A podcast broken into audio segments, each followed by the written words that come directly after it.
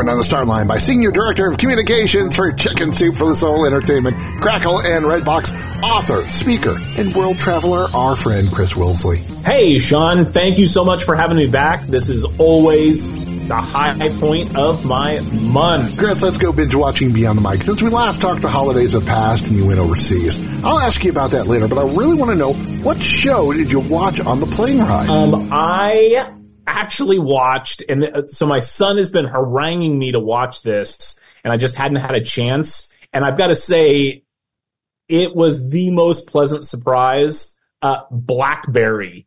Have you watched it yet, Sean? Really? I haven't seen it yet. Oh my gosh, it is so fun. I loved it. It was one of the most interesting biopics for me because the characters were a little bit over the top and it at first I was kind of bothered by it, but once I was able to wrap my head around that, I absolutely loved that film. I thought they did a spectacular job and working in the startup industry of, as I have uh, for a number of years, I was like watching it going, yep, yep, yep. I've been in that meeting. I've been in that meeting. Yeah, it was, I, I cannot say enough good things about it. You must go uh, as soon as you get a chance and watch it. I was thoroughly uh, overwhelmed. It was great. Chris, the world is nuts now. We need a good comedy. What do you have for us? All right, let's take a look here. Best comedy. I'm going to go with a TV series that we have on Crackle that is performing extremely well, and that is Everybody Hates Chris. Good show. Yeah, it, I thought it was uh, phenomenal. Terry Crews for my money, like you would look at that guy and like he looks like he could be terrifying if he chose to be, and yet he is one of the funniest actors out there. And uh, the whole thing with him jumping on his son about throwing away, like he knows the dollar amount of every item that's getting thrown away. I thought that was genius because my dad would do the exact same thing to me, and now I do that to my kids all the time, and uh, I, I just loved it. Uh, Tyler James Williams, you know, who knew when he was that kid there that he was going to grow up to be uh, on Abbott Elementary, and uh, I, I think it's a I think it's a brilliant show. Uh, Imani Hakim is great. I, I just love everybody on it. I think it's fantastic, and I, I howl every episode. There's starving kids in Africa, Sean. I always heard that from my dad. Exactly. Get those Brussels sprouts down. A good action flick is always needed when your team gets knocked out of the NFL playoffs. What's your go-to action movie now? Oh my gosh. So I have I have not had a chance to watch it, um, but I have seen the trailer and I watched some clips, and I'm like, I'm carving out two and a half hours of my weekend so that uh, I can watch it. It's on Redbox free streaming. It's called Thirteen Assassins. Whoa! And it's basically the Magnificent Seven or Seven Samurai, uh, but it's it's based on a true story about a uh, Chinese warlord who was so awful that the people took up a collection to pay a group of assassins to come and murder him because he was causing so much havoc among the, the working class. And it's about these 13 assa- it's basically the 300 um, in in sort of a Chinese uh, setting. It is awesome and you watch the stunts in this thing and you just go, how was everyone involved in this film not killed during the filming of this movie? Like it's unbelievable. I I uh I'm very excited to watch this this weekend. 13 Assassins on Redbox free streaming. Now I've got a plan. Watch 13 Assassins, then The Beekeeper. Gonna make it an action movie weekend. what about scaring your significant other? What film are you recommending this month? Again on Redbox, I've got a great one. Um, it's called The Night Eats the World. And what I love is when someone takes a genre that has just been beaten to death and somehow breathes new life into it. And that's one of my favorite things to see um, and this is an indie film, uh, and it's uh, French. It's about a guy who goes to a house party one night in Paris, gets hammered, wakes up the next morning only to discover that while he was passed out, the entire city of Paris was overrun by zombies, and he's one of the last people left alive. The night eats the world. Hmm. The Night Eats the World. It's it's um yeah, it's it looks amazing. Um I I I just love it's got um, just a, that great isolation vibe on top of the zombies. Uh, the Last of Us. If you like that series, I think you're going to love this. Chris, where's the best place you went on your trip? It's funny you you ask uh, right when I'm talking about this film because uh, it actually was Paris. So we did Paris, we did London, and we did uh, Dublin for my uh, 25th wedding anniversary celebration. And I thought that I was going to love Dublin uh, more than than far and away more than the other two. And I've I've got to say, while I did adore Dublin and my people were amazing, um, I loved Paris. I had been raised that. Oh, that's a shock. That the French and Parisians specifically are cold and aloof and snotty, and my experience could not have been uh, more to the contrary. They were warm and friendly, and as long as you were not a arrogant, loud American and you at least made a bungling attempt in, in my case to speak the language, they would bend over backwards to accommodate you and were so friendly. The history was amazing. The architecture was gorgeous. Uh, I, where my wife and I are already planning a trip back. So we loved Paris. What happened there that made you appreciate home in the U.S. more? Um, well, I was a little confused when I got there because everything was red, white, and blue, and I was like, "Man, they do love Americans here." And then my wife pointed out to me that that those were their colors as well. So uh, uh, that was an awkward moment, but um, I mean, I, I, you know, there are just certain things uh, like not having to pay for toilets when you're out and about in America that uh, is not necessarily the norm in Europe. Um, sometimes I'm a little slow making change, and uh, I've you know got a timeline that I got to stick to in terms of using the facilities, and uh, so yeah, that was that was a little awkward. That made me appreciate the states, but ah, we, I, I, live in the best country in the world, so I always wherever I go, I always appreciate America. But um, but I, I did I did love France. I got to tell you. It's senior director of communications for Chicken Soup for the Soul Entertainment, Crackle, and Redbox. Our friend Chris Woolsey beyond the mic. Let's get back to binge watching. How about an underappreciated TV or movie? Yes, I when when I hit this question when I was going over my notes, getting ready for uh, to talk to my very good friend John, um, I got very excited about this question because there is a title um, on both Redbox and uh, Crackle that I constantly uh, am uh, annoyed at how underappreciated it is, and that is a documentary what? that we have called Hollywood Bulldogs: The Rise and Fall of the Great British Stuntman.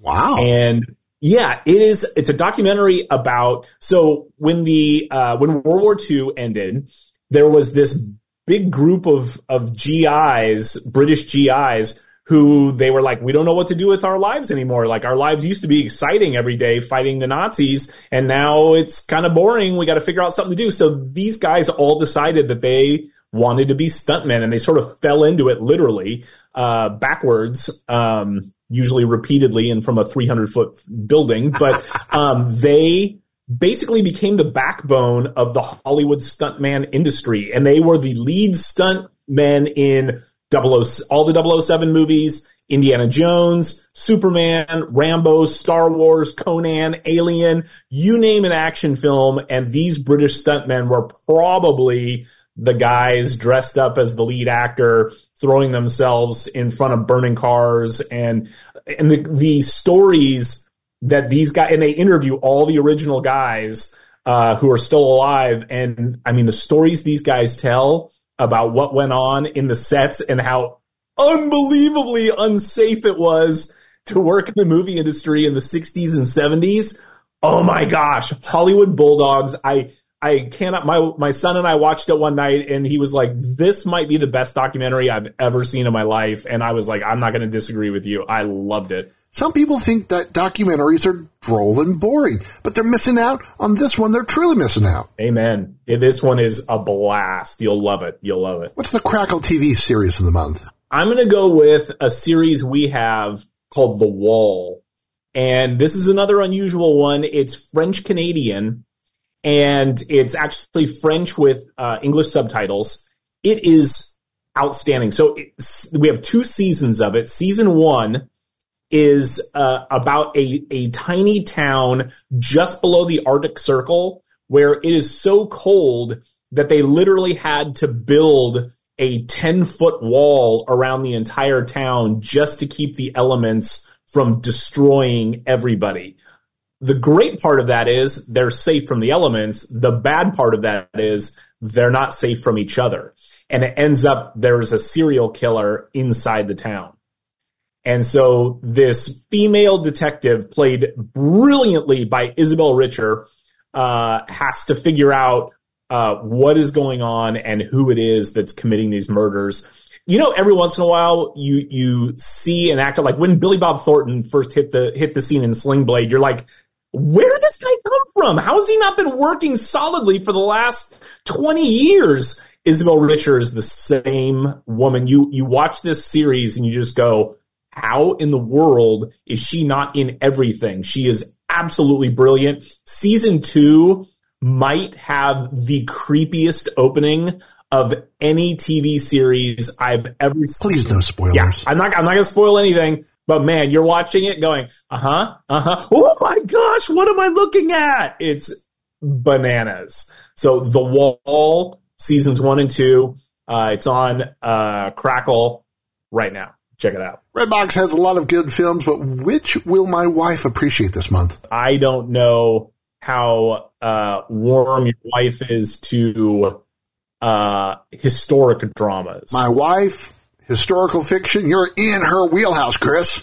Okay. All right. Well, then she may get excited about this. Um, I love the movie Valkyrie uh, with Tom Cruise.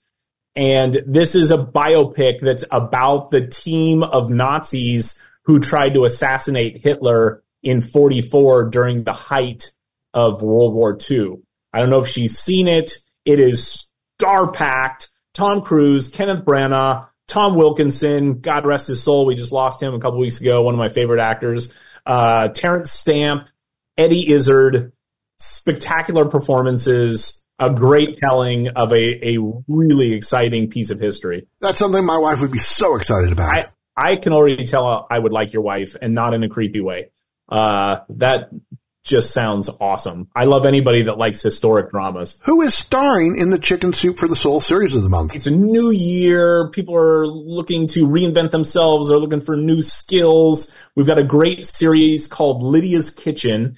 And uh, this is uh, hosted by celebrity chef Lidia Bastianich, um, who I had actually never heard of, and then I looked her up, and I'm like, I don't know where I've been clearly cooking under a rock for the last ten years because she's uh, everywhere and in everything. Um, so she is a celebrity chef.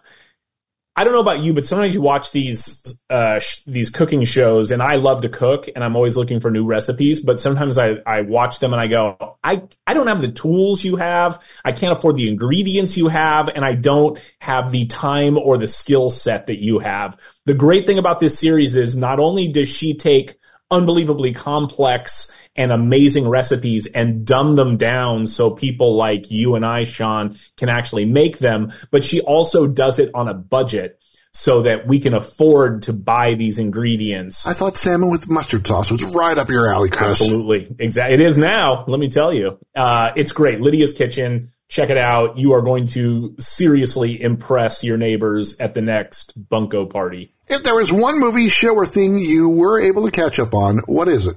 So on Crackle, we've got this, you know, every once in a while, our programming, not once in a while, by once in a while, I mean 30 times a month, they find these hidden gems that I go, I don't know what I was doing, how I missed this when it was in the theaters or like getting, getting uh, promoted because I had never heard of this film. Um, it, this one is called Digging for Fire. It's on Crackle and it's it's an indie relationship movie, but it's more than that. There's like oh. you know, like I love cross genre movies that like you can't really like put them into a particular box, and that's this film. It's about a young couple. Uh, played by Jake Johnson from Jurassic World and Rosemarie DeWitt from La La Land, who I think is adorable and they've kind of come to a crossroads in their relationship. They they just had a, a, a child. They're trying to figure out what it means to be a, a young married couple and also parents, and how does that affect a relationship. They're kind of they're not on the same page. It's a little frustrating. Um, and and they end up finding buried in their backyard a gun and a human bone. What? And as they begin to dig into this, it takes them both on sort of different directions that makes them reevaluate their relationship. Um, and it is, when I say star packed, it's almost absurd the amount of stars. So Jake Johansson, Rosemarie DeWitt, Orlando Bloom, Brie Larson, Mike Birbiglia, Wow. Sam Rockwell, Anna Kendrick, Sam Elliott, and I, I, it sounds like I'm making this up, but Judith Light from Who's the Boss is freaking in this movie. Like, I don't know who's not in this movie. I think Ted Danson was sick this week and, and they couldn't cast him for whatever reason, but like, it's nuts. Speaking of reevaluation, what's your resolution for 2024? Mine is better time management. I've got a lot of projects that I really want to work on, and I know I have a finite amount of time, and I really want to be a good steward of the time that I am given. And so I am working on managing my time so that I can make realistic uh, gains on all of these projects that I want to work on. So I guess prior time prioritization, I guess. So, which cool project should we be standing by for next? Um, I'm not going to go too much into it, but I've got a fun podcast that I am working on with a brilliant partner, and um, hopefully we'll be rolling out uh, our first episode in the next few months. So that's kind of what I'm working on at the moment. It's time for one big question with Chris Woolsey as he goes binge watching Beyond the Mic. Chris, who's the one star that you want to see in a project that used to be everywhere but has disappeared recently?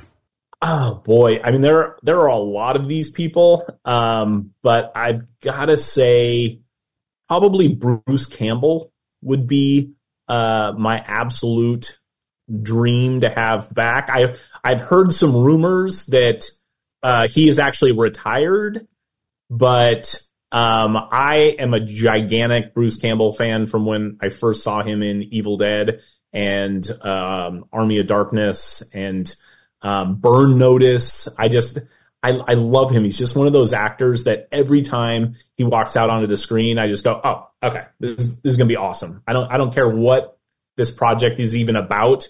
Bubba Ho-Tep, you've got uh, a, a, Elvis Presley is still alive and a and a, a black John F Kennedy. Sure, I'll I'll believe that. I don't I don't care. And we've had Bruce Campbell on the show. Maybe he'll return to acting. What about a Burn Notice movie? Ooh, I like where your head's at on that.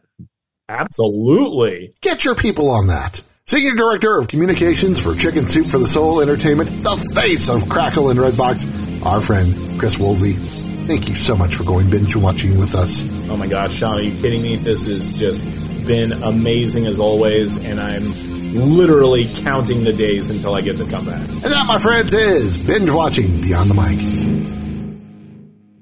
If you're enjoying these conversations, please check out another Beyond the Mic episode to find more actors, artists, and people you need to know. We'd also appreciate a like and subscribe on the Goodpods app.